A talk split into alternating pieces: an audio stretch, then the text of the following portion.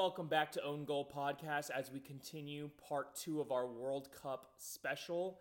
Uh, last time out, we really did a deep dive into the U.S. men's national team and Group B, and this time it's really time to talk about everyone else. The rest of the world podcast. Yeah. Got a couple good, fun conversations. We'll probably also, uh, you know, mix in some predictions about group stage, maybe some knockout stuff, individual accolades, a whole bunch of shit to get to. But first, to the byline. It's in, it's an own goal! It's a gift! Well, he's almost done well to get that in because he's ahead of the near post. It's almost behind him. Sticks his left leg out. It almost hits his heel. And goes straight into the bottom of the corner, bottom corner of the net. Gets ahead of the ball. It's the inside of his calf. Got no chance really the keeper.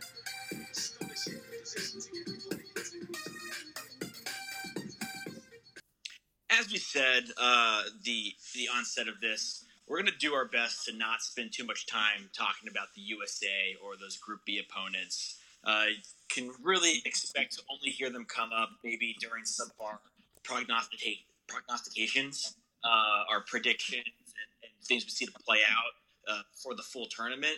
The rest of the time, and, and to kick things off, we're going to go through the other groups, right? So we'll back up to Group A, skip B, and then go all the way down to the end there. Um, you know, Donnie, any, anything else to add, or you just want to jump right in? No, let's jump right in with Group A because that match is going to kick off first. It's going to be Sunday, 10 a.m. Central Time. Um, and in Group A, we have the host nation, Qatar. Uh, from South America, we have Ecuador. From Acri- Africa, we have the Sadio Mane less Mm. Senegal, and of course, always known as the best team overall to never win the World Cup, the Netherlands. Three-time finalists, three-time losers in the final. And twice against a host country in the final, which is just, that's like, I don't know, I feel like that just adds like an extra tinge of unlucky. Yeah. um, so you know, we can. There's, there's, I think there's a couple different interesting things to, to to pick at with with this group. It's definitely a group of intrigue.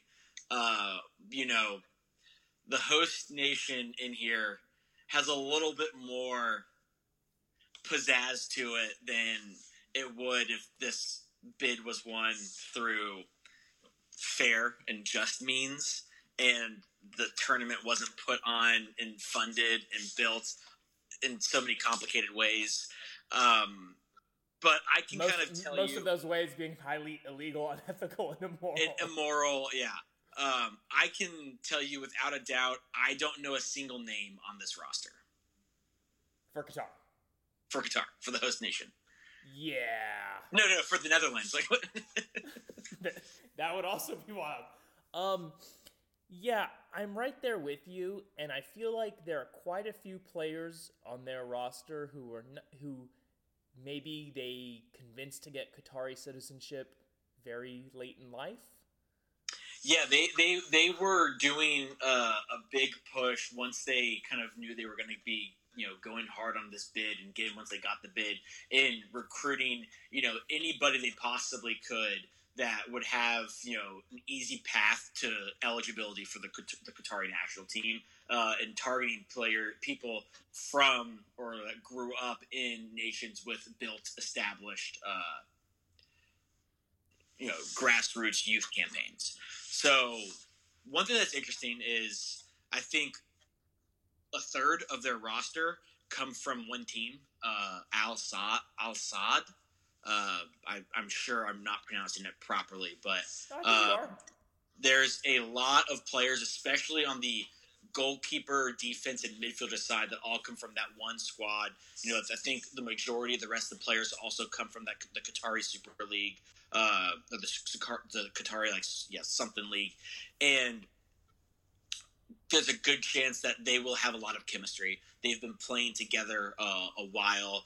Uh, they suspended their league in September to give the team even more time to practice and, and work together. So they're actually the only team coming into this that's had like a proper, you know, month or even more long. Uh, Yeah, camp seems like they had a couple months together. yeah, I'll also note we did watch Qatar play in the Gold Cup, uh, most recent iteration of the Gold Cup, and uh, USA narrowly beat them 1 0. Now, it was a USA C team, but that that may give you some indication, and we'll see how much they progress. That was in the semifinals of the Gold Cup too. Like like Yeah. they, they they made it that far too. Like they Yeah, so there's just something to note. Um, they're a big unknown. What is coming out though, interesting in this group, is that apparently eight Ecuadorian players are coming out saying that Qatar tried to pay them like seven and a half million dollars to throw the second half of the game 1-0. I would like to point to some inaccuracies in your statement. Okay, this is just First off- First off, I'm just first off- internet rumors. First off, yes, yes, thank you. Unconfirmed reports. Second off, the reports are coming from unnamed sources in the Ecuadorian squad and in the Qatari squad, by the way. Third, I believe it was seven players or have been off reportedly offered to receive I don't know if it's individual or a lump sum or, or a total sum of seven point eight million dollars to in the second half throw the game one nothing. Yeah.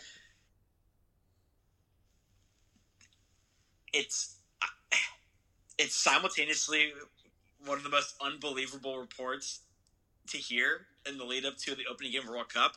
But at the same time, this is not shocking whatsoever, and I don't know how to like compute those opposite reactions.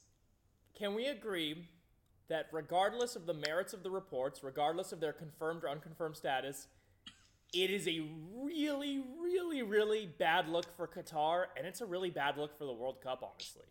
I think it's a worse look for FIFA than it is for Qatar. Yes. Think about it this way. The world has spent the last, you know, depending on who you are and your level of, uh, you know, kind of attention to this, has spent the last four years, last year, easily the last three to six months, dragging Qatar's like human rights issues and violations and non-compliance and like questionable mor- morality of a lot of stuff, uh, like on a global scale. So, like in the grand scheme of things, bribing for a soccer game is not nearly as bad as having an institutionalized, you know, what many human rights advocates call modern slavery. That's so much worse, right? So, like, I think it, it looks way, way worse for FIFA because, like, it's, and this is weird to say, you know, it's one thing to empower autocrats and help, you know, Putin sports wash the idea and image of Russia and then go ahead and attack uh, attack Ukraine um, through your tournament, you know, garnering that goodwill. It's another thing for the one thing you're supposed to do, put on a soccer competition, come into question of its like authenticity and validity. I'll say this um, as we kind of, if Qatar get out of this group, I will have questions. Um, especially if there is Yeah. any VAR controversial decisions. This this will be this will be a huge mar on the tournament. The likes we haven't seen since like the seventies, seventy When four actually. when the negotiated draw happened. Yeah. Yeah. Wasn't that like Germany and uh I think it was Argentina was involved. Maybe we're thinking of two different things though. Because what I'm thinking of is one of the times the Netherlands lost in the 70s in the World Cup final was when they Oh. played Argentina, who shouldn't have even been to the final, but in their last group stage game, they bribed their opponent to like win 7 0, get, advance out of the group, went all the way to the knockout rounds into the final, and then beat the, uh, the Netherlands in the final. Okay, yeah. Um there's another one where uh two teams didn't like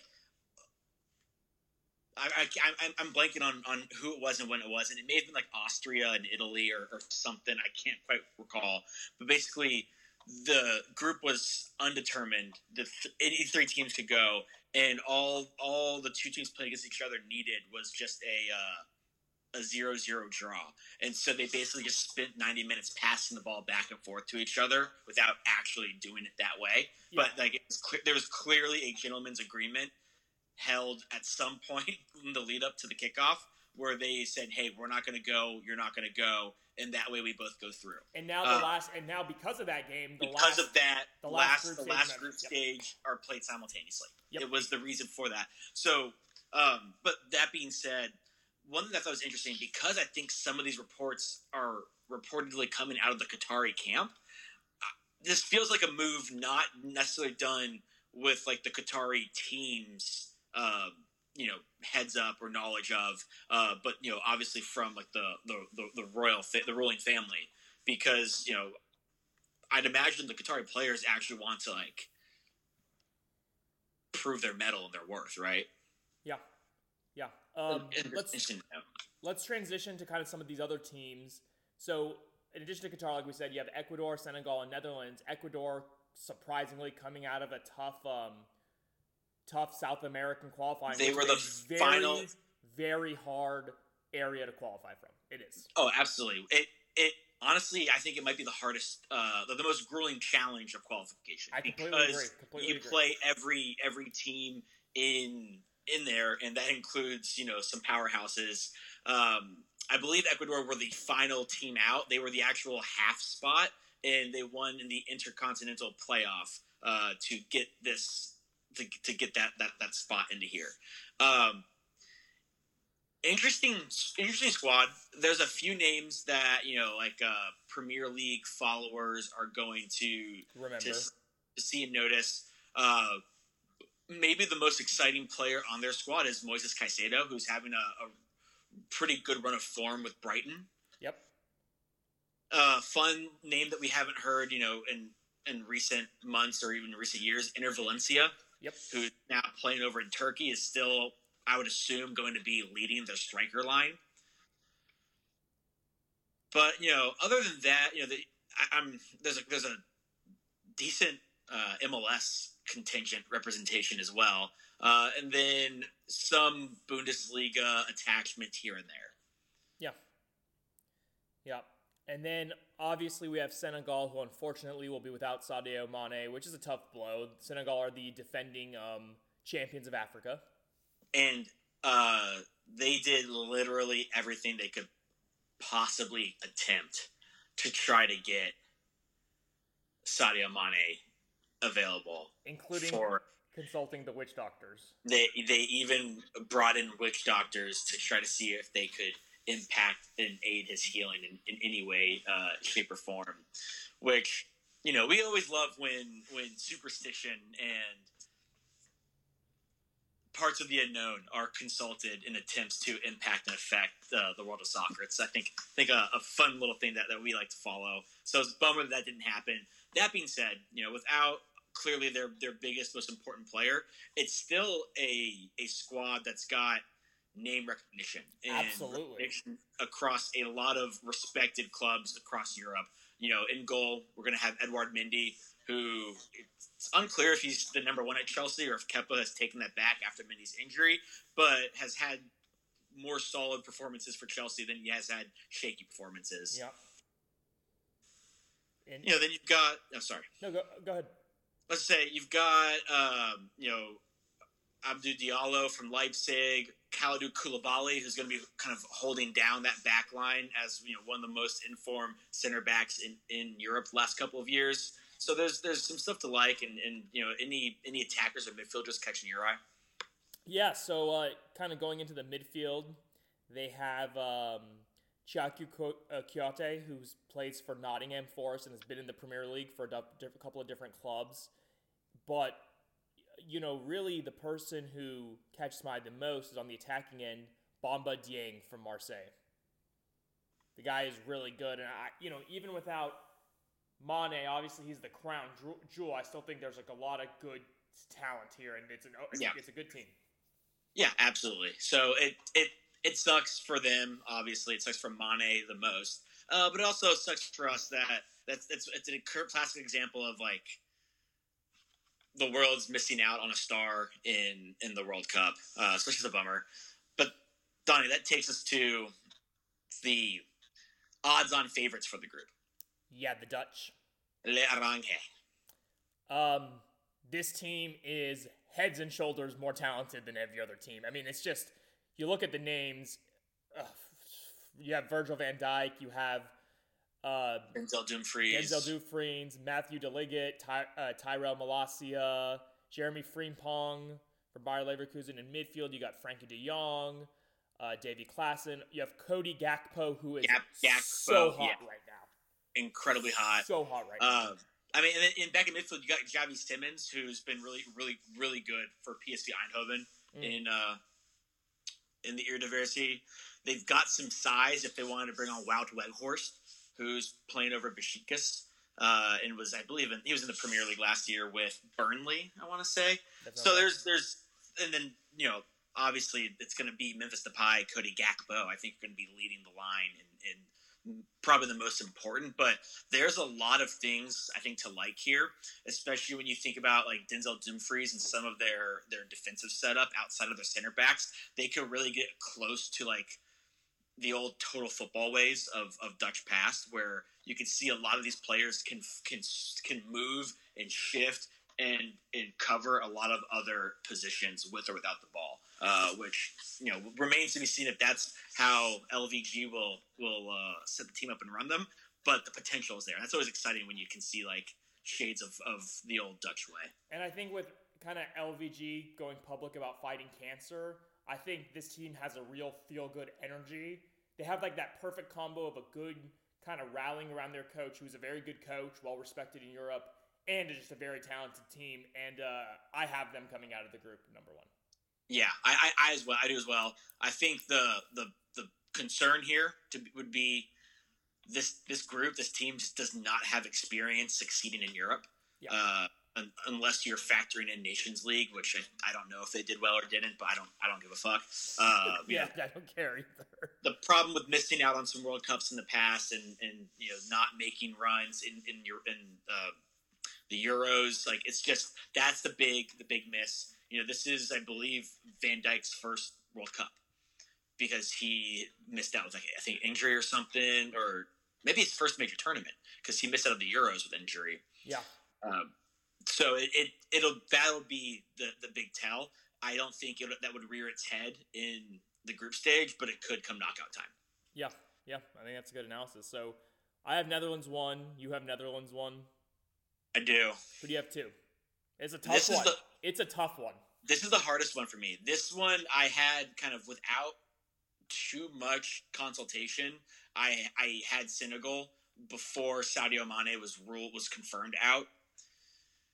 Going back through it, I'm going to stick with Senegal because I just do like the level of competition that a lot of their defenders, goalkeeper, and midfield are are playing in that I think is going to prop them up well. The the toughest part about this is their opening game is against the Netherlands, right? And Yeah. if you lose, as we mentioned yesterday, it's almost like the kiss of death. Um, so it's that that'd be the biggest concern because they're probably going to lose, and I would assume Ecuador is going to win. Uh, but also could be very like we'll see, we'll see. If I'm, I'm going to go with Senegal. Yeah, uh, pretty much same as you. Senegal was my lock at two. Then Sadio Mane confirmed out. Makes you waver a little bit, but I still think you know you don't become the champions of Africa because of one player, and um, I'd like to think that they're still going to get out. honestly, if this was, if, if, if two things, if one of two things, if this was a different Ecuador team, or if basically if this was a few years younger Enner Valencia on this Ecuador team, I think I'd have them pulling the upset and getting through. But He's just not what he was, man. yeah, yeah, exactly. Father Time catches up with everyone except for Kyle Walker. uh, so, like Eric said um, earlier, we're going to skip Group B because pretty much all you got last episode was Group B. And let's go into Group C, where we have one of the World Cup favorites, Lionel Saudi Messi's Arabia. Argentina. We have Saudi Arabia, as you said, Mexico, and Poland. Can I give you my initial snap thought? Yes. I feel like Argentina always get easy groups in the World Cup. Yes. I just 2018, they had an easy group too. Yeah, they oh, they they they, they, they stumbled a little bit Yeah. on their way out. They had to, they had to beat Iceland on the final day, I think, to be confirmed. wasn't Nigeria in their group and they struggled with Nigeria a little bit? Yeah. That sounds at least it sounds right, even if I'm wrong. Any, anywho, it's as Donnie mentioned, this group houses houses one of the biggest favorites in the tournament. Clearly, that makes them the easy favorite to get out of this group. Um, the names on this roster are the names you would anticipate, right? Like like Yes. Messi's on there. What more do you really need to know? But obviously, Lautaro Martinez is on there. Dybala uh, is on there. Julian Alvarez is on there, and those are only, I've only named forwards. Uh, Yeah, if you go, they got the, they had the other Martinez, the other El Martinez, Lissandro Martinez, who has proven everyone wrong on what a short king can do. Has been arguably Manu's best signing this season. Has looked great in the back. Um, they have talent. They have Yeah. talent. the the one thing that I would I guess kind of point out is like maybe maybe their weakness might be in midfield, but also they're probably going to drop Messi maybe into the hole a little bit and have him play more of a creator to get more of that attacking talent up top, and that is going to mitigate uh, some of those concerns and, and weaknesses in the midfield. Uh, so yeah, it's a it's a strong fucking squad. This is also a team on a 30 something unbeaten run coming into this tournament. Very much Italy going into Euro 2020, played in 2021 vibes. Yeah. Very much those vibes. Team who plays very well together. Um, yeah, I think they're going to get out of this group, number one. My, I would truly be shocked if they did not get out of this group. I'd be surprised if they didn't get out of this group with three wins. Yeah, I was thinking the same thing. Next in the group, we've got Saudi Arabia. I, I don't mean for this to sound Oh, go re- I don't mean for this to sound regionalist, but as well as my kind of comments on Qatar, I don't think I recognize any of the names on this roster. And I don't mean any offense in this statement, but Saudi Arabia, congratulations for qual- for qualifying for the World Cup, and uh, we'll see. You know, we'll enjoy you for the eight or nine days you are here to get shit pumped by Argentina and Poland, and then you'll be on your way. Dude, Poland is where they're picking up their point. Classic Polish style. Um, yeah, Saudi Arabia, they, we will not see them beyond the group stage. Taking us to CONCACAF dread rival, Mexico. One of the worst Mexico teams we've seen in a while. And that's, I mean, that is a sentiment from Donnie shared by me, but that's also a sentiment that I'm, I think we're seeing a lot of uh, shared by fans of the Mexican national team and people on like the, uh, the, the, the reporting beat of the Mexico national team.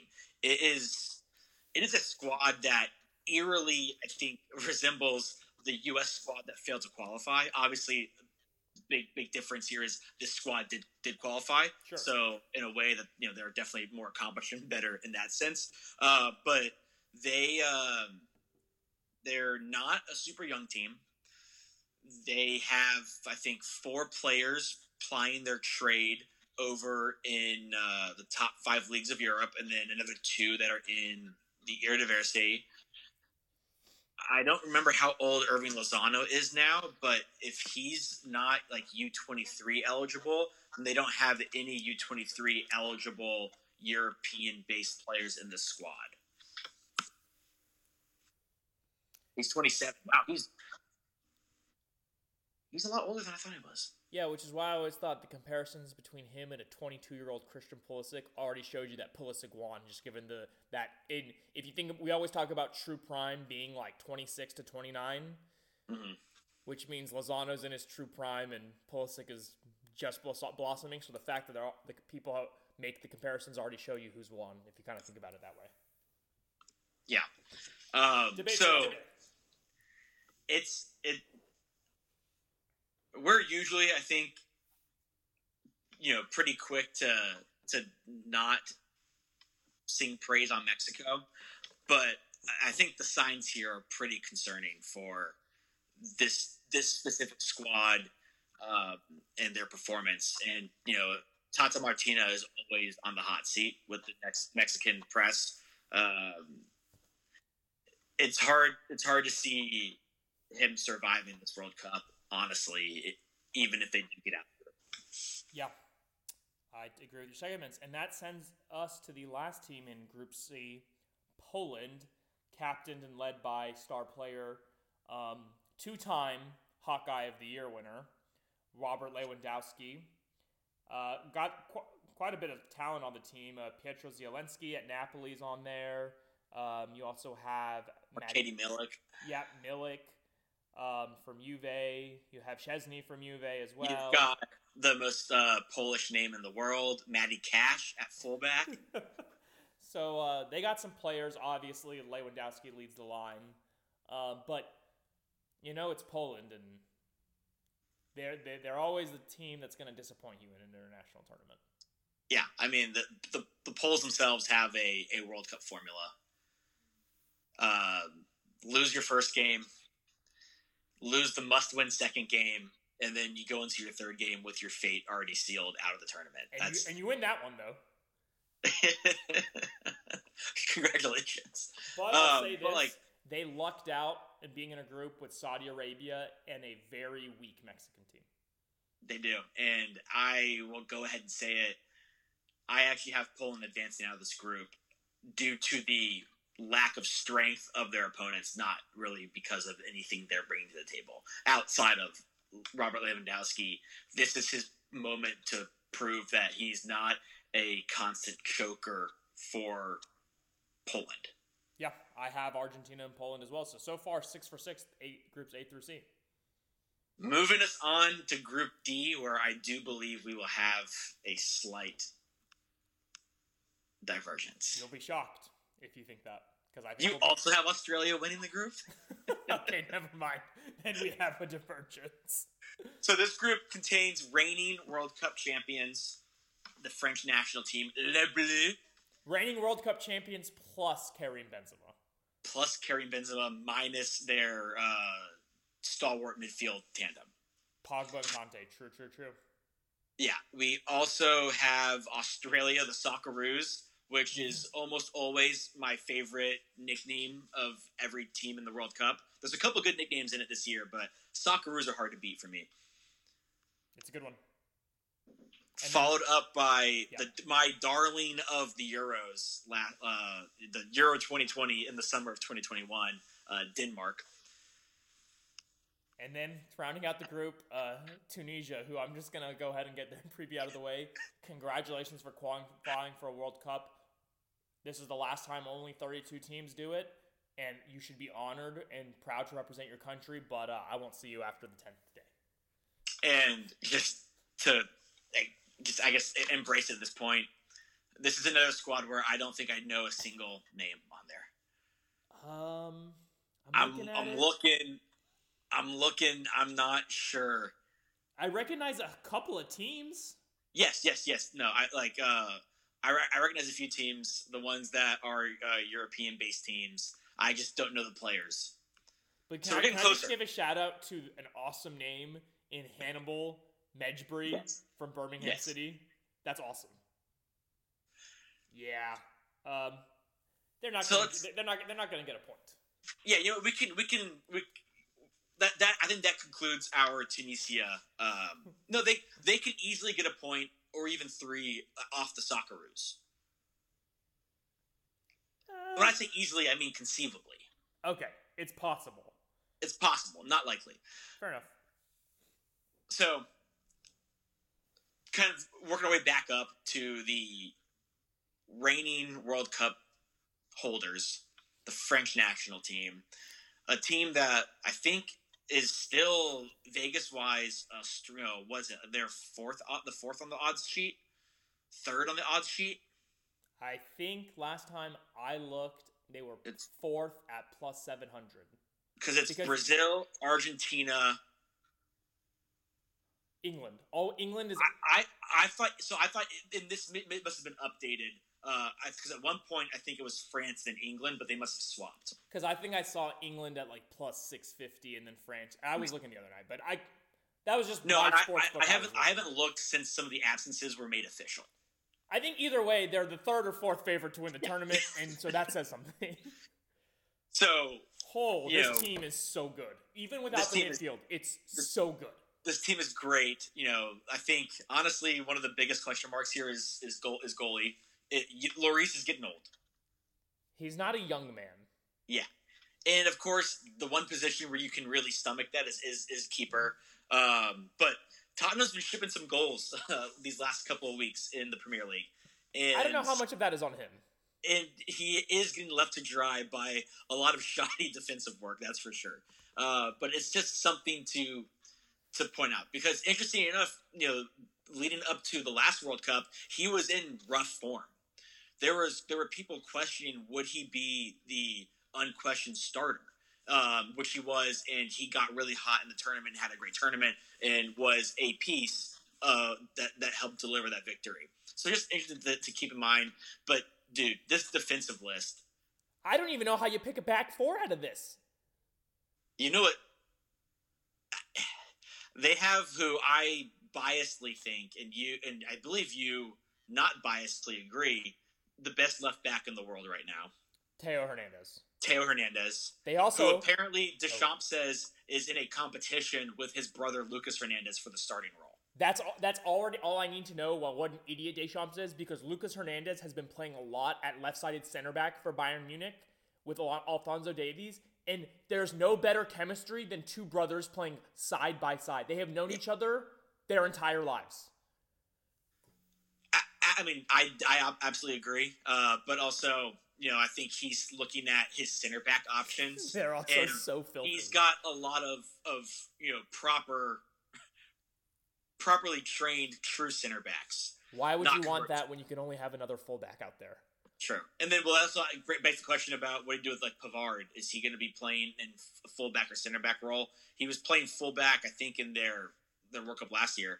Um, but also interesting, you know, um, Ferland Mendy didn't make the uh, the squad. Yeah, I um I was pretty shocked about that because Ferland Mendy is I think one of the most underrated left backs. I think cuz Right, right back. right back, excuse me. No, no, he plays left back actually cuz um Oh, you're right. yeah, so I I uh yeah. I rescind the excuse me and I was correct. He's a left back. Yeah, it's and honestly, it might be worth. What I might do is ask Lucas to play to swap over, play right back, let Theo play left back, and then you get you know probably what we're gonna see Konate maybe, uh, Kounde, Makano. I mean, there's so many options. I mean, Saliba has had a He's great played year so well for Arsenal. Yeah, it's just, and then even without, obviously in the midfield, we talked about them missing um, Pogba and Kante, which are huge, huge losses because together they are they, they. I mean, Croatia. Think about the 2018 World Cup final.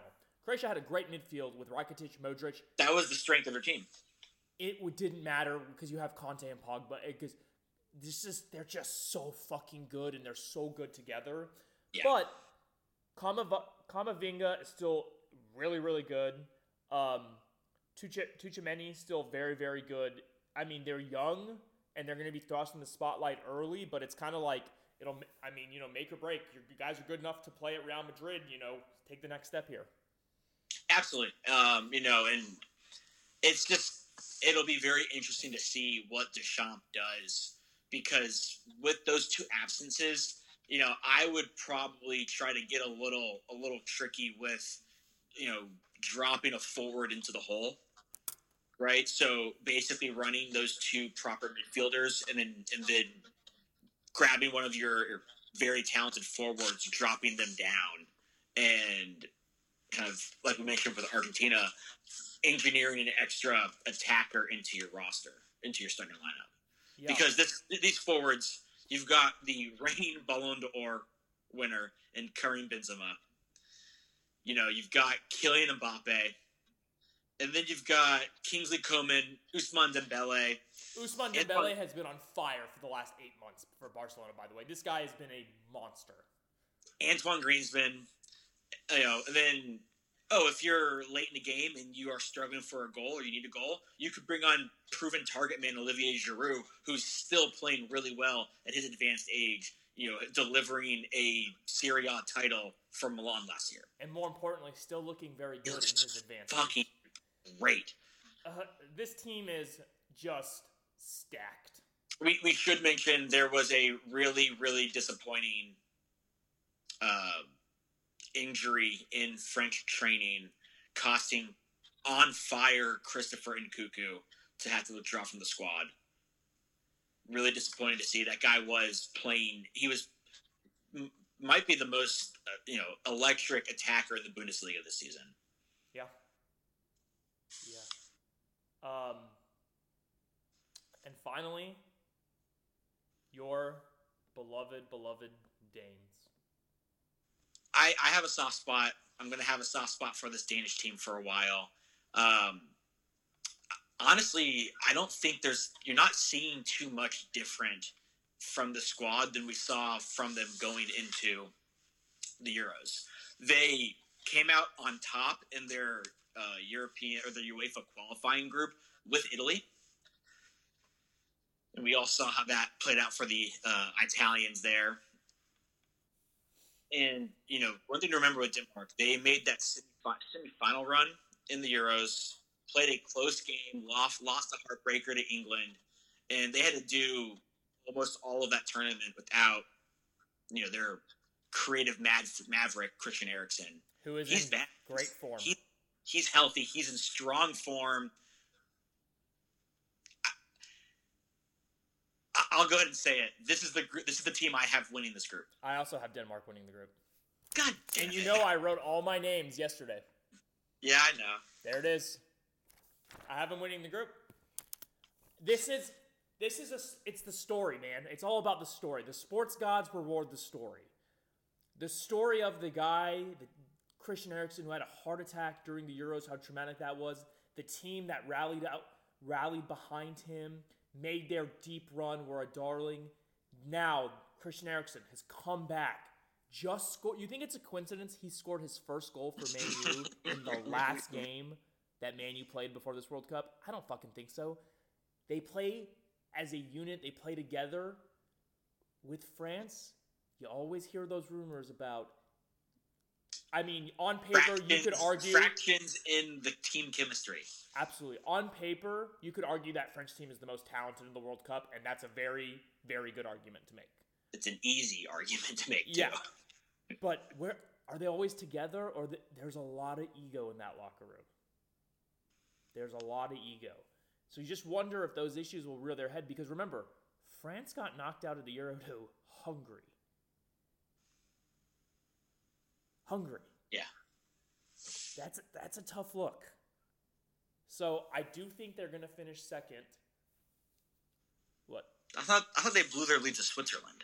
Oh, Switzerland. Sorry, Hungary was in the group with the, Hungary was the team that led at some point in every game and Yeah. then lost. That's what I was thinking. Yeah. Hungary. They Yeah. lost to Switzerland. They blew a three-one lead to Switzerland, I believe. Yes, and then lost in penalties. Excuse Yeah. me. So you got me back for the Mendy left back, right back. I Yep. swapped in Hungary, Switzerland. Justice is balance. If Um, uh, and I think if them we- if- finishing second in this group is what's going to cost them from winning the group because because second place in this group puts them into a dangerous collision course with uh, a few a few South American teams we think have the juice. to say the least. And there's Abs- also a few South American teams that brought 2,000 pounds of meat to the World Cup uh, Argentina and Uruguay. yeah, so I think we both have Denmark, France on this one. absolutely. Damn. So we are. This is the fact that we're this in sync just really means that there's going to be a lot of fucked up shit in these first four groups. Oh, for sure. And we're gonna be like, we're gonna be struggling to get one group correct. Yeah. And that takes us to Group E, where we have Spain, Costa Rica, Germany, and the ever so pleasant Japan. the Samurai Blues, another one of my favorite uh, soccer team nicknames. It is a great name. Also, I didn't call this out. One of my other ones I really like is Senegal, the Indomitable Lions, That's an awesome name. which is pretty cool. Uh, but going back to this group, I actually think, you know, one thing that I thought when we saw all the groups, not really like a, a clear favorite far and away group of death, not like one that you can easily label. This is the group of death. I think this is the best group based off of the strength of its three strong teams. hmm You've got perennial favorites in Spain and Germany, and I really, really like the team chemistry, unity that this Japan team always plays with, and they've got some talent on their squad too that they often either don't have or don't get credit for having. Uh, I think I think I'm actually excited to see Japan throw a wrench in maybe one or both of Spain and Germany's group stage games. Yeah. Yeah, I um it's at at first glance it seems so easy to dismiss Costa Rica and Japan, but I don't even think you can dismiss Costa Rica because they have a good goalie in Keylor Navas and all Yeah. all it takes in a knockout tournament is a hot goalie and that can take you that can get you out of the group stage. Is there an active keeper in this World Cup that has more Champions League uh, titles than he does? I don't think so. I don't think so either. So And he didn't really. I mean, with the exception of uh, the last the last one he got, all the other ones he was not on the bench. You know. Yeah. Yeah. So it's a really, really interesting group. Um, I agree with you about Japan. I think Costa Rica will be a tough team to break down. I just think that, you know, they don't have enough in the midfield and in kind of attacking positions to really do any damage. the here, here's what I got. I think they're you know they called in Brian Ruiz again, Joel Campbell again. These are names that have been relied on for Costa Rica for like two World Cups before now. That's just it's a lot of miles. Yeah. It's a lot of miles to ask. I I think they're going to sit in an incredibly low block, which is going to you know help their really really really talented keeper keep things out of the net. I think they're going to struggle to create chances, and that's going to be you know that's going to be tough to overcome. Um, so we talked a little bit about Japan. You have anything about, else about Japan you wanted to kind of call out, um, or do you want to move on to the two heavyweights here? No, let's move on to uh, Rocky I will say one, I will say one thing. This Japan squad has is calling a lot of players from top four leagues in Europe. Yeah. Yeah. Um, no, who do you want to talk about first? Espana Let's or Germany? let's go. With, let's go with Espana. No De Gea. That's the first thing you see on the team sheet is the goalkeepers they called in, and not seeing David De Gea It's gross. is so shocking because he is clear far and away above above everybody else on this roster the best shot stopper that Spain have in their pool. And like I just I understand the idea of we play possession based progressive, you know, tactics, so we need a keeper that can move and, and disperse the ball well. How can any stat for a keeper be more important than shot stopping? I just it is that idea is anathema to like my whole concept of understanding the sport. And maybe I'm just a flat brained nonce. Also, to then send him the letter congratulating him on his retirement, Retirement. that was pretty fucked up. I was getting like real Real Madrid uh, taking Iker Casillas out out back and shooting him in the you know basically in the face. Like I guess there's something about Spanish soccer and not treating the the long term servants of your team with the due respect they deserve. Yeah. Yeah. Um, Spain, still a solid squad. I think the biggest question marks are in defense. Um, I still think, obviously, Dani Carvajal is playing right back at an elite level Yeah. uh, for Real Madrid. But then after that, it's kind of like, you know, there's Azpilicueta, there's Eric Garcia, Laporte, Alba's, you know, Barcelona's been trying to get a left back replacement for Alba. It, it just, I you know their defense in there, but I think if they start the midfield trio of Rodri, Gavi, and Pedri, that's going to be a tough midfield to play. Yeah, it'll be interesting to see if if they actually line up with all three of those, or are they going to carve out a spot for Busquets in his advanced age? Right? It, it, it's they've done a good job of ushering in a young kind of new group, but there are a few of those holdovers, mainly Busquets and Jordi Alba, uh, that if you want Spain to succeed, I think you have to hope that those guys are there from a leadership perspective and to bring this young squad through the motions and deal with the nerves. Uh, but you probably don't want to see them on starting 11, right? That, Yeah. that, that, that'd be my biggest question. The other part is they're still going to be relying on uh, Morata to actually finish the goal, finish the goal chances. Yeah, they don't have the best number nine spot. Like they have other great attackers in Ansu Ansu Fati. Ansu Fati, uh, Ferran Torres, Ferran Torres. He's a gamer. Nico Williams um, from Bilbao, also a gamer.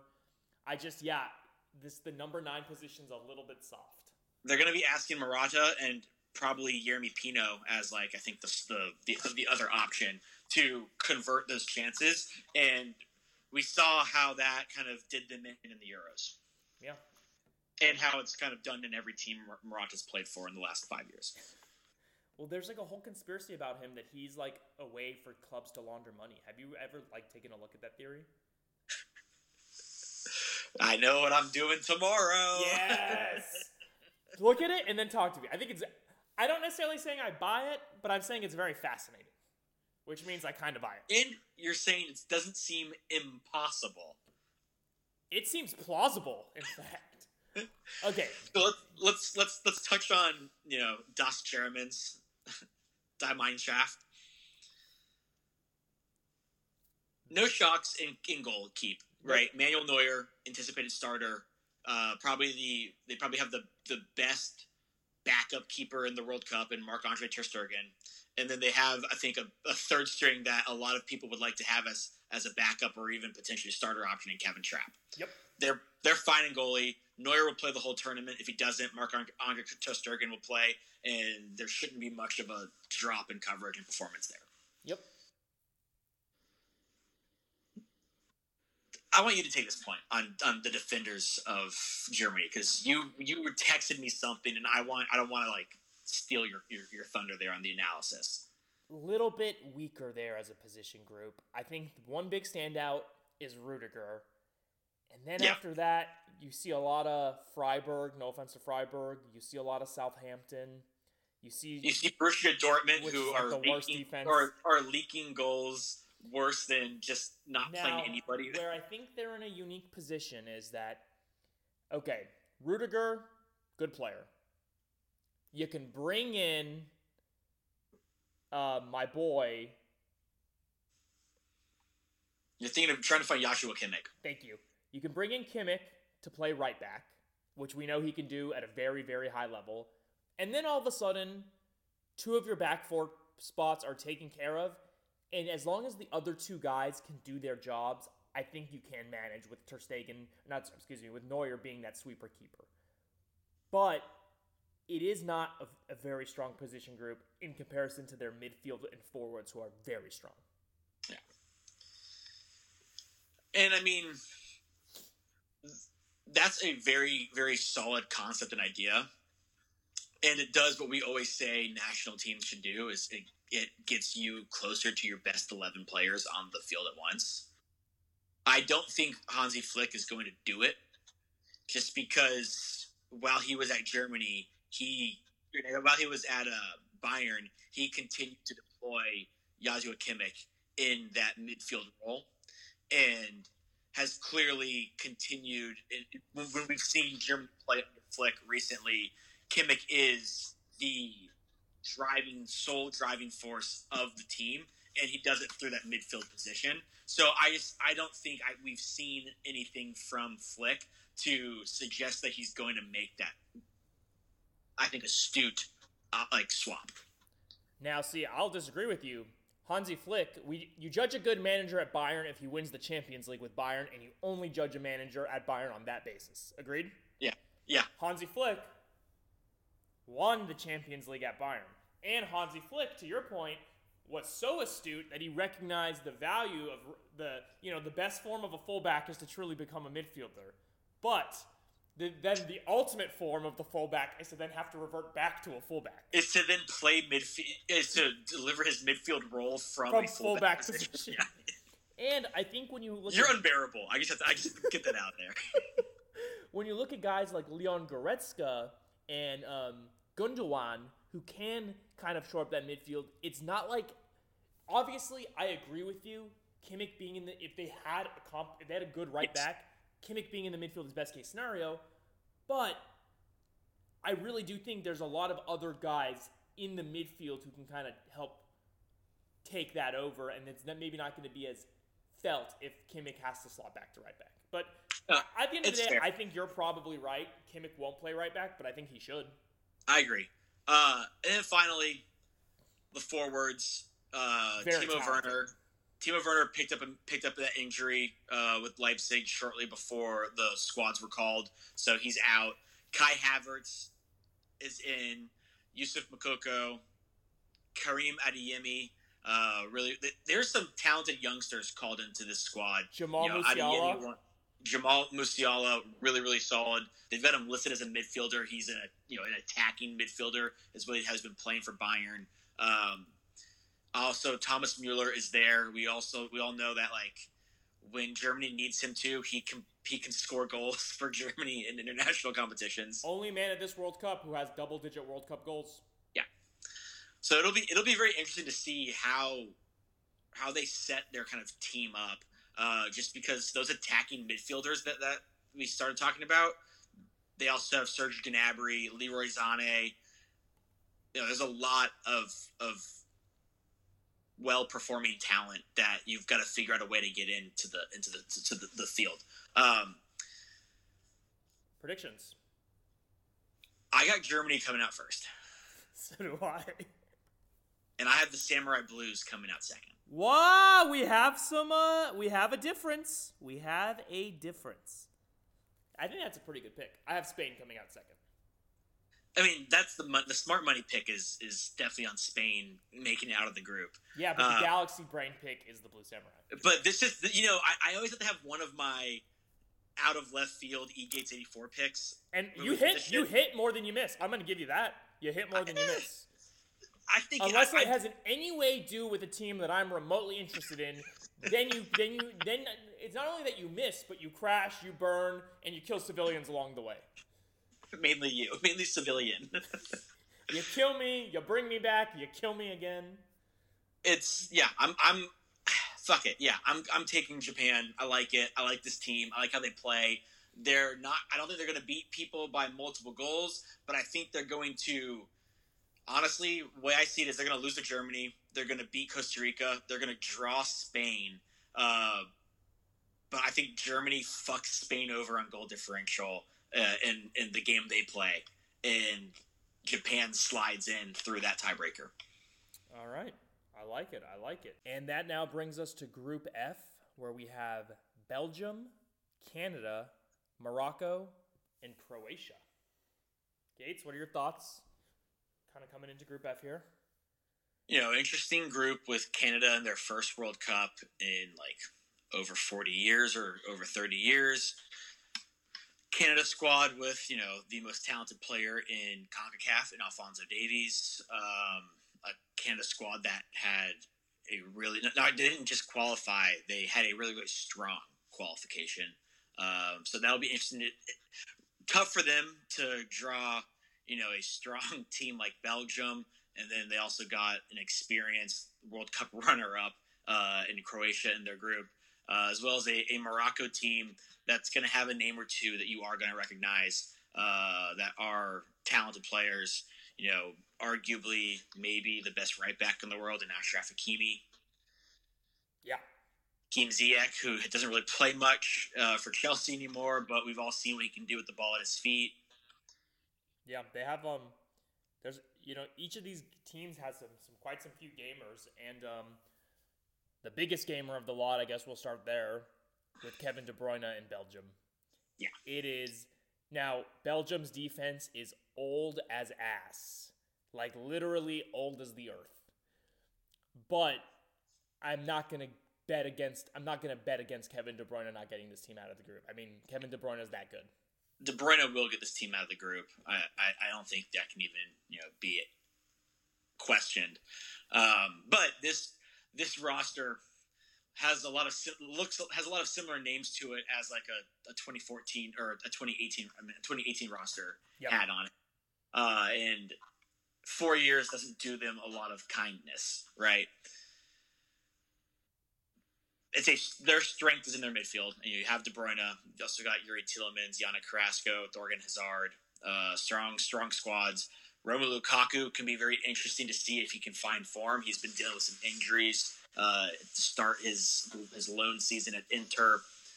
That will be really key for them to get him up and running. You know, Dries Mertens is no longer playing at Napoli in Serie A. He's moved over to Galatasaray, but they do have Leandro Trossard, who's scoring goals at a, a pretty nice clip uh, in the Premier League for Brighton. Eden Hazard, this is his you know chance to prove himself uh, as he's I think in his final year or final year and a half of contract with Real Madrid. So there's there's a lot for these individuals to play for. It's also that kind of vaunted golden generations realistic last window. Yeah, and they they did it. I mean, going to the semifinals and losing 1-0 to France is nothing to be ashamed of, because at, at the uh, at the last World Cup. I think if they were in the other half of the bracket, they would have met France in the final and lost to France. Yeah, I agree. Um, Croatia, man, if you guys thought Belgium had an old squad, this is a old team, but you know they do have an, another kind of similar to um, Belgium. That the midfield trio of Modric, Kovacic, and Brozovic is a really good one. Yeah, and you know it's interesting. Whereas the last World Cup, Modric was the engine, the motor, and really the key part of, of that squad. You know, I think you could make an argument. Brozovic is for Inter oftentimes their most important player. Um, you know, we've seen Mateo Kovacic oftentimes this this year in Chelsea be one of two players not looking like absolute shit uh, when the whole squad looks pretty bad. Yeah. Uh, so it could be an interesting kind of uh, reversal of, of roles in that they may need to rely a little bit more on Kovacic and Brozovic so that Modric can not have to run around as much, right? Yeah. Maybe not not not saying that he's the same play style, but maybe play more like a Pirlo back when Italy made that run to the final of the Euros in 2012. I think. Or, or honestly, maybe play more like how he did at Tottenham as a traditional number 10. Yeah. So it'll it'll be interesting. Um, you know, they've got their forwards leave some thing to be desired. I think Yeah. based on compared to years past. Yeah. I agree. I agree. One Um, that's an interesting uh, you know pick call up is Mislav Orsic from Dynamo Zagreb. Uh, Orsic, who scored a couple goals, one against Chelsea and one against uh, RB Salzburg in Champions League this year, and was really a big re- main reason why Zagreb was even in competition to advance on the final day. Yeah, um, I have Belgium and Croatia getting out of this group in that order. Yep, me too. Back to being on the same deal here. Okay. Group G Brazil, Serbia, Switzerland, and Cameroon. Should we start with Brazil? Yeah, let's let's start with They have a very, very good team. It is actually kind of disgusting. It's, in fact, it's actually beyond disgusting. Their team is so filthy. their team is incredible. It there isn't a perceivable like weakness, you know, in the different position groups. Alisson is going to be their starter. Ederson is a capable backup. Yeah. And from a an analytics perspective, this Weverton uh, guy who plays for Palmeiras, he's statistically playing like one of the best uh, keepers that were called up in any World Cup squad. Yeah. Um, from a performance a performance or a goals allowed compared to expected goals uh, performance. my only critique of Brazil, I don't think they have the strongest fullback tandems compared to some of the other favorites and some other teams. Absolutely. That is my kind of only slight critique, but they're they're capable and competent. Their fullbacks very well may be Danilo and Alex Sandro, or they're going to be Alex Telles and Alex Sandro, would be my guess. Yeah. And you are absolutely correct. That's not ideal. What is nice is they've got Marquinhos, Thiago Silva, Edo, Eder Militao, and Bremer all at fullback or all at center back. Yes. Which go with any two that you'd like. Like, like that's a that will be a stalwart defensive unit uh, that will be protected by the midfield destroyer Casemiro. Right, and also Bruno uh, playing incredible Yeah. at Newcastle. Um, obviously, we know we can see what Fabinho brings to that Liverpool squad. Um, Fred, you know, Man United's one of their best players last season. that like this take of yours, it's gonna be like ne- next year. It's gonna be Fred, one of Man United's best players two years ago. Fred, one of Man United's best players six years ago. And then, oh my god, just it's it is pornographic. Grotesque. It's pornographic. the the we haven't said it, but we're just looking at the for, the line of forwards that Brazil has to select from. You know, the names that you want to see there are obviously there. Uh, Neymar, Junior. Vinicius, Vinicius Junior. I mean, you've also got Rodrigo, Rafinha, Richarlison, Gabriel Jesus, Antony, and uh, this Pedro guy from Flamengo. I do love that, and Gabriel Martinelli. Sorry, but I do love that. Looking at you know Pedro, you got that Weverton goalie. You know they do make a Everton point. Ribeiro. You they, they make a point to call in a few guys that are young guys, talented guys that are currently playing in the Brazilian uh, Serie A, which is kind of cool. I have a question for you. Who can stop Neymar and Vinicius Jr. on the same team?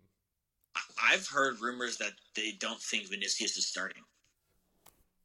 I know I, they have to be. They have to be like false flag. Uh, like these have to be leaks that Brazil is trying to put out there so people don't. But it's not. uh, It, Donnie, it's not implausible to think somebody else could think we're going to put Neymar out there, we're going to put Richarlison out there, and we're going to put one of Rodrigo, Rafinha, or Gabby Jesus out there right? I- mean, like you and I wouldn't do it. We wouldn't do that over Vinicius Junior. I But somebody, am, somebody could. I am stunned at the notion that Vinicius would not start. I I don't believe it, but I have seen unconfirmed internet reports. Wow. Can you imagine late in the game, 70th minute, your legs are so tired. And Vinicius you're, comes on. You're in a tight game against Brazil. You've kept them 1 1 0 0. And Vinicius Jr. comes on to terrorize you. Yeah, or Martinelli, or or Jesus, or Antony. Like it, it, it Yeah. Well, Antony will put you in the spin cycle. and then pass it out of bounds. okay. Um, can we talk about Cameroon? Yeah, we can get into Cameroon. I think we've we're done collectively drooling over Brazil. Yeah, yeah, yeah. One of the biggest. Just in my in my list, Cameroon's at the bottom, uh, and Brazil's at the top. But Same can- same can- on well on one list, Cameroon's at the bottom, but on this list on my phone that I have the players, Cameroon's next. So that's why I asked you. um, Cameroon's got some talent. they got some talent. Um, couple names that jump out to me. Uh, Andre Onana, the he's recently joined keeper uh, for Inter. Onana Unana. yeah, Onana Onana. Uh, they've got Anguissa, who's playing really, really well for a strong, strong Napoli team. Eric Maxim Choupo-Moting, who's scoring really well for Bayern when he plays. He's not playing every game, but when he does, he's been converting goals. You know, there's some names in here to like. There's some names in here that we aren't familiar with. They will make games against Switzerland and Serbia difficult and interesting. Yeah, I agree. I agree. Um, let's talk about Switzerland.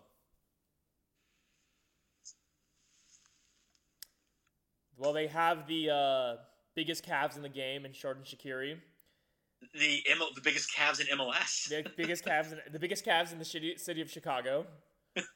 Um, and then after that, you know, kind of a mixture of some of their older heads and One of those older heads is a really, really informed Granit Xhaka for Arsenal, yep, which is funny because I feel like you in in time past when Xhaka when Xhaka was like at his lowest with Arsenal would be when he would come in and really deliver for Switzerland. So I wonder if he's gonna have a really bad World Cup then. it, it's hard to say, but it's it, it's an interesting thought experiment. And you know, then there's some names that you know you're not as familiar with on the roster, but Switzerland is always a tough team. Mhm. They play a tough style of soccer. They they have a lot of team unity. I think that they got this is a tough group for the three teams that are not Brazil Yes, because you know I think you could make a decent argument for any of them, and uh, I think someone could make a decent argument for Switzerland, but I don't have Switzerland coming out of the group fuck. I also don't have them coming out of the group. because I have so I have I have Serbia coming out of the group behind Brazil. I also have Serbia coming out of the group behind Brazil. Damn it. Serbia, there's a lot to like, but let's just immediately start with the forwards. You got Luka Jovic, who is at Fiorentina now. You have Dusan Vlahovic, who is scoring for Juventus. You have Dusan Tadic, who scores for Ajax. But I mean, cr- I think Dusan Tadic more provides than scores, uh, especially when you think about some of the guys that they've had scoring over the last few years. True. Uh, but Tad- Tadic often plays out on the wing and is a key guy in link up and delivery play. and then they have the ground jewel. Some say he's the second best player in the world in Alexander Mitrovic from Fulham, who, in a world where Erling Haaland was never born, would win the Golden Boot this season. It's it's a lot to love. So much I- to love. I kind of see them rolling out a double, like a like a, a, a two striker form, form formation to get both Mitrovic and Vlahovic on that pitch. Now, With I think I think Luka Jovic out wide and Dusan Tadic out wide. I agree with you. Now, Mitrovic is nursing an ankle injury, so that he may not be ready to go for game one. Yeah. Something to keep in mind. But um, And I'm very excited to see him at the World I want to see something else.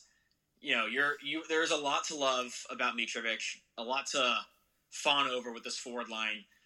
It's very possible their best player isn't even a forward.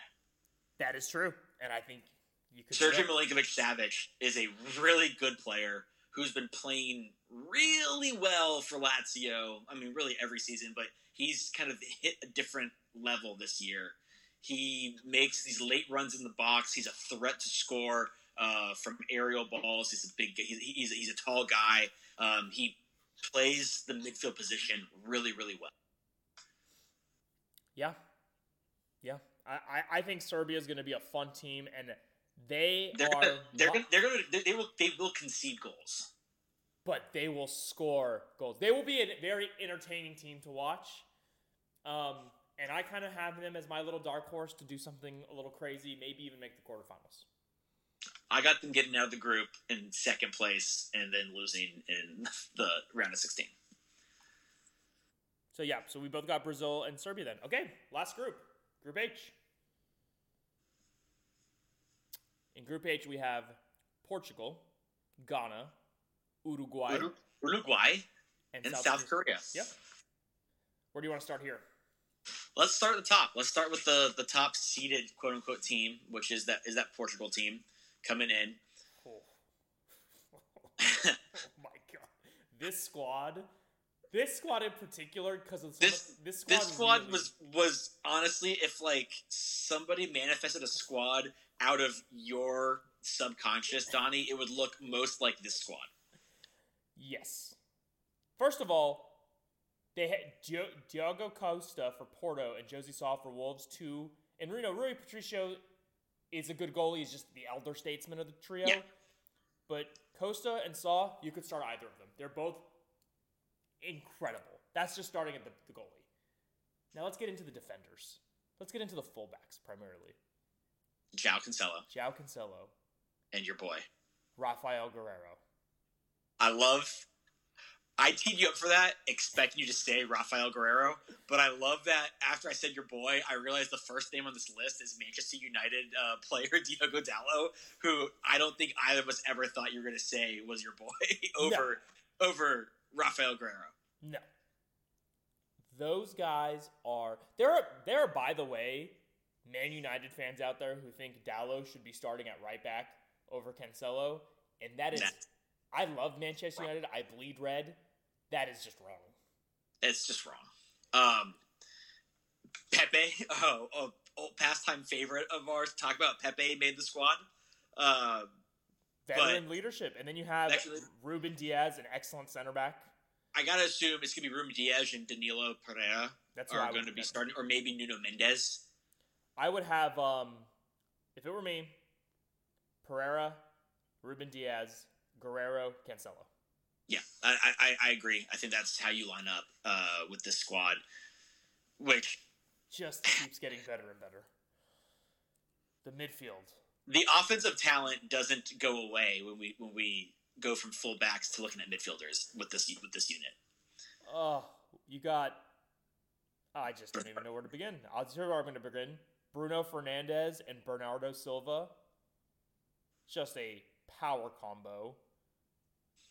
You got Ruben Neves, excellent holding midfielder. Yep. You got William Carvalho from Real Betis, excellent holding midfielder. João. Mario. I mean, they just got they got this team has dudes everywhere. They got dudes for days. Can we talk about their forwards? I mean, where do you want to start? I want to start with your guy. At this point, he might be your guy. He's our guy. This, of course, is the uh, reigning Serie A Player of the Year, AC Milan left winger Rafael Leao.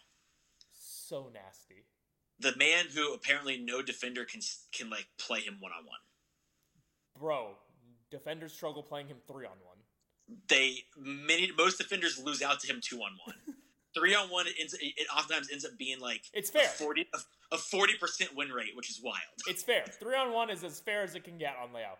The dude is explosive, strong, brave, technically skilled, does not play with any fear or hesitation in his game.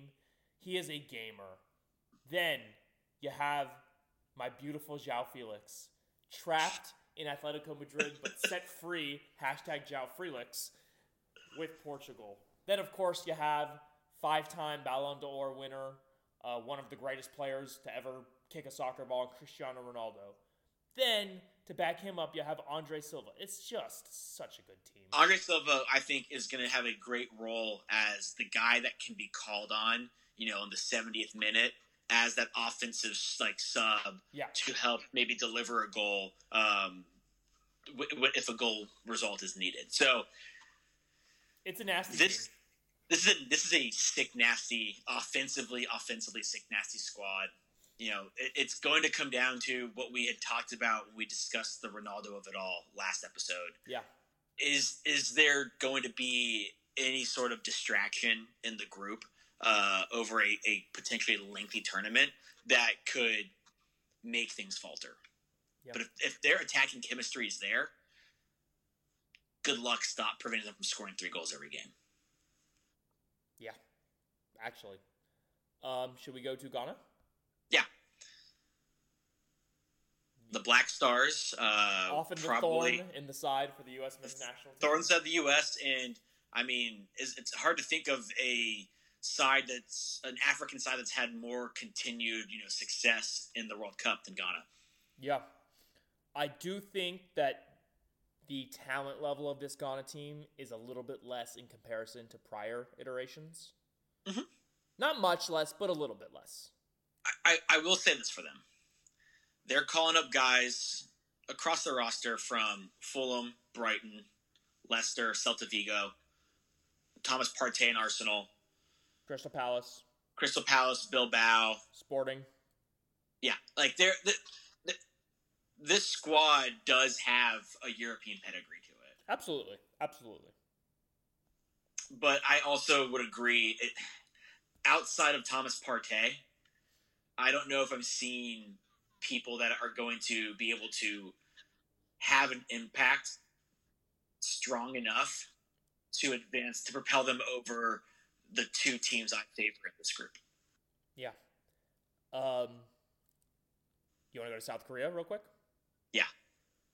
They got Son, and if you have Son, you have a chance. Sunny, with I mean, we both love a guy rocking a sick black face mask, Yes. and they got Son, Sunny's got that vibe going for him. You know, reminds you of Clint Dempsey in the 2014 World Cup, right? With the with the, the face mask. And then You there's know, a lot of names got- I don't know. A lot of names I don't know. Uh, they've got uh, Kim Min Jae, who's over at Napoli. I haven't seen too much of him, but you know, uh, slouches don't get onto the, Nap- the Napoli squad, especially this Napoli squad. Uh, they've got you know a few other people, but playing outside of, of Asia. But most of these guys are coming from from Asia, and I believe most of them are actually coming from uh, South Korea itself. That leaves us, Donald, with the last team in our in our little preview. One of the one of the contingents bringing two thousand pounds of meat. Yes. You you do that when you are anticipating a lengthy stay. yeah. Uruguay. And this is Uruguay. they got some talent. Their biggest concerns are, I think, our keeper Yes. because I think they're still going to be reliant on Fernando Muslera, who's been a, been around the block for a while, playing over at Galatasaray. But after him, I mean, I, you got to like what you're seeing. I do. I mean, you got uh, Giménez from Atletico Madrid, Coates from Sporting on that back line. I They, like they still called in old man Diego Godin, who I cannot imagine is going to be in line to like start or play. But But there's who has more leadership and experience um, in that player pool than him? No, nobody. Yeah. Yeah. Uh, Then- Benta- Bentancur. For, Bentancur's on fire for Tottenham right and you know now. who's on fire for Real Madrid? Federico Valverde. Federico Valverde. And you know who I've That's never good. seen play a single, who's never played a game for Manchester United? Facundo Pellistri. So he Yeah, must be really good if he got called up. I thought that Man United was a uh, was like a typo. No. uh, and also, Matias Vecino, Vecino is a strong, like attacking midfielder uh, role from for Lazio. And then, oh yeah, we'll just list off Luis Suarez, Darwin Nunez, Edinson Cavani. I hope all three yeah. of them start. I That's just they're gonna bully everybody.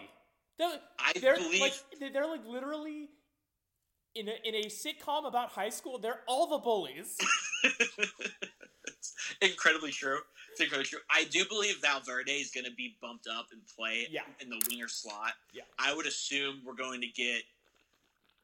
I don't know. I have no idea what we're gonna how we're gonna see this this kind of play out with who's getting what minutes. Obviously, Cavani and Suarez are past their prime. Darwin Nunez hasn't hit his true prime yet, uh, but he's starting to find his form and, and get some goal returns for Liverpool lately Unfortunately. unfortunately for you, very fortunate for Uruguay. Yeah, you know, perspective, perspective. Hell, hell so it's it's a it looks to be a fun group. Uh, it looks to be a fun team. This I'll just go ahead and say it. This is the team I have coming out of this group in first. oh. I have them coming out just ahead of Portugal. All right, so we have. So, I have Portugal coming out. I just I can't bet against all that talent. Mhm. Uruguay coming second. But of the 16 teams we have coming out, 15 of the 16 are exactly identical, and we only have one difference in placing. Um, I think once we get to the knockouts, we could do like a full knockout tree prediction. Yeah, I, I don't have my knockout predictions. But right now, I just want to hear. I think we should both state who do we have winning the World Cup. okay, you and I have talked a lot about this. Has your ha, ha, have you changed ha, since we've talked about it? Has your stance changed? No, Okay, mine either. So we have different picks. Yeah.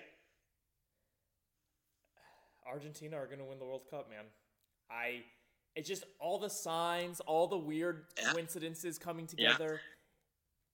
And you know what the Okay, so We talked about it a little bit last episode about the Ronaldo interview, how Ronaldo has always been vilified, whereas Messi has always been praised, and kind of that slant. And it's just like that's what the sport of soccer wants to see. They want to see Messi get his World Cup. They want to see Messi ride off in the sunset as the goat. And they have a really good team, Argentina, A really good team. and they're not And they- losing. And Donnie, they would win this World Cup if they weren't losing to Brazil in the semifinal.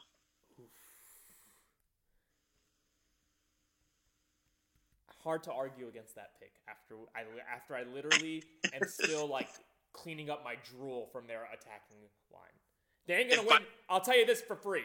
If they don't If- start Vinicius Jr., they ain't fucking winning this World Cup. I was gonna say this: if if by the semifinals Vinicius Junior is not an entrenched starter in that squad, they will lose to Argentina. I, I, I will give you that, but I think he I think he will be if he's not starting now, he will start by that point. But we both feel South American energy very strongly. We've been feeling South American energy for this World Cup. I think for like a, maybe over a year, maybe two years now. Just like We've had these picks for a while. yeah, And I think honestly, if I couldn't pick Argentina, I would have picked Brazil. I think uh, same way. I would like Argentina is my second pick behind Brazil. Yep. Um, real quick, Well, you okay, now wait. Can I ask you a question first, though? Yeah. Please, please, please. Last time we did these picks for the 2018 World Cup, uh, I, I, I predicted the winner. you picked the winner. You picked the winner. And your team didn't get out of the group stage. Oh yeah. What will you do if somehow, almost impossible to happen, if somehow Brazil didn't get out of the group stage? What would that do to you? Do you think? I mean, there's a very good chance that I, would do the next five episodes of this podcast with a cut, like a, a brown paper bag over my head with just the eyes and mouth hole cut out. That's a very good answer. So we always talk about in lead up to World Cup how it's such a great showcase for like the world's talent. Yes. And there's obviously the exciting guys that are at the top of their game that we're always uh, like excited for and aware of. But there's also, you know, the great example and probably overused example by me at this point is the launching of James Rodriguez's career in Mhm. 2014 Brazil. So this is going to dovetail in with like a prediction. Who do you have earmarked for winning Young Player of the tournament? Can I give you two guys because playing time on these guys kind of comes into play You so can much? you can you can you can discuss two, but I want a pick from you, and I'm gonna I'm gonna discuss two and give you a pick from me as well. Okay, I'm gonna discuss three then, and then I'll give Okay. you, and then I'll tell you who the two would be, and then I'll narrow it down to one. Okay, you're probably picking one of mine with your name and three, just but that's okay. So, three guys that I think could win it as Young Player of the Year: Jude Bellingham, Yep. who is on fire. But I- Absolutely. I've my only hesitation with him is I'm so both scared, scared that Southgate's gonna very gonna, happy that Southgate wouldn't start him. Very good for the United States. Very Yeah. bad for Bellingham in my take. Yeah. Jamal Musiala for Uh-huh. Germany. I think the kid is so good. Yeah. Pedri, just because everybody likes him, and he and he and he wins awards that he should Yeah. over Yeah. other people. And he's the one I'm most confident will start consistently over the other two. Yeah, he will. He, he I think he should, if healthy and not suspended, play every game. But if I can only pick one, and I really hope he plays, if I can only pick one, and if he doesn't play, then that's just unfortunate. I'm gonna go actually Jamal Musiala. I think he can do something really good. God special. damn it! Are you fuck- kidding me? Yes, Really? that's who I have. I, I have. I think Bellingham is like the media kind of darling prediction And the betting because he favorite. Is he is so good? He is playing so well, but. Me being the anti-English homer I am, I don't think England's going to make a far enough run in the knockout round for him to to showcase enough. Mm. I think Musiala is. Yeah. I think they're both very, very, very fucking good. I think they're both very, very worthy. So I had Musiala uh, picked, but I had a homer pick as well. Is it Gio? I had actually, I had to narrow it down. I had two homer picks that I had to pick one between. Was it Gio and Aaronson? Gio and Yunus Musah, I think, are both poised for a breakout like to, to really put the international stage on notice. Um, I am I I'm leaning Gio because I believe he will, if he gets the playing time, and if we cannot fuck ourselves in the group stage, he will generate more goals and assists than Yunus Musah will, which always gives you a leg up on like you know winning these kind of breakout awards and, and, and getting noticed. I think they're both primed for a really really good tournament. And I think Gio, as I've said a couple times, I think Gio is the most talented player on our roster. I know you have him second behind Sergio Dest, and I'm not going to begrudge you uh, that analysis at all. Yeah. Yeah. Who do you have winning the Golden Ball for best player?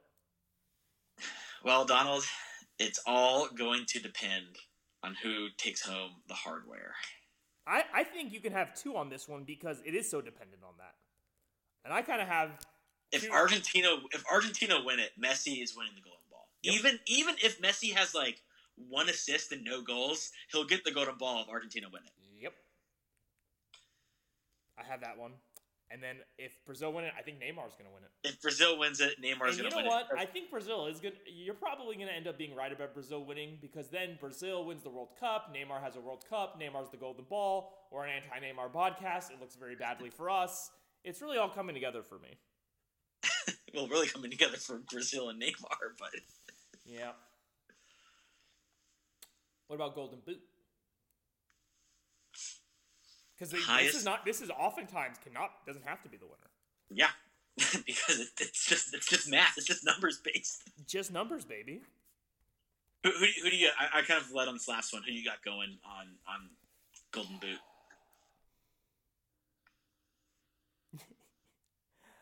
Uh, I want to. I want to pick Mitrovic with every fiber of my being.